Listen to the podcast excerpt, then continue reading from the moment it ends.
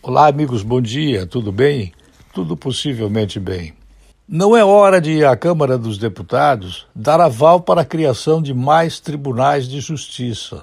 Talvez o que mais nós precisemos é resolver as nossas pendências, que nos estão levando à loucura em função da não pagamento da dívida que temos com os credores. Não estamos pagando parcelas da dívida nem juros mas a Câmara dá aval à criação de mais um tribunal em Minas Gerais. Essa Câmara deu aval à criação de mais um tribunal regional federal, TRF6, em Minas. O projeto do presidente do STJ, ele teve apoio da maioria dos partidos, mas recebeu críticas de Rodrigo Maia. Correto, o senhor Rodrigo Maia. Pensou adequadamente como deve pensar um presidente de Câmara dos Deputados, que sabe a situação evidente em que o Brasil se encontra.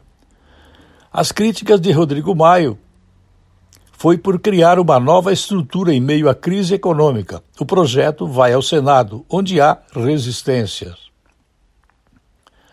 É importante que nós saibamos que o custo por habitante do Poder Judiciário no país segundo o Conselho Nacional de Justiça, é de R$ 479,20.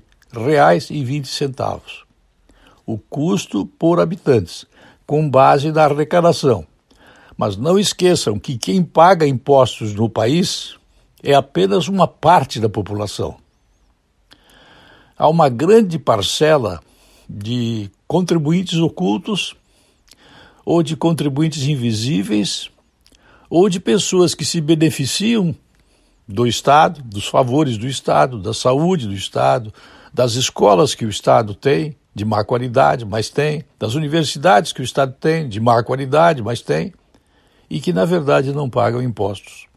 Se pagam impostos, pagam indiretamente. E são pessoas que invisivelmente tomam as decisões erradas. No caso Rodrigo Maia, que eu tanto critico por sua posição na Câmara dos Deputados, ele está sabendo de como está a situação do país e ele, embora a Câmara tenha aprovado a criação de mais um tribunal, mais funcionários públicos, mais salários altos, ele criticou a decisão por seu partido, o Democratas.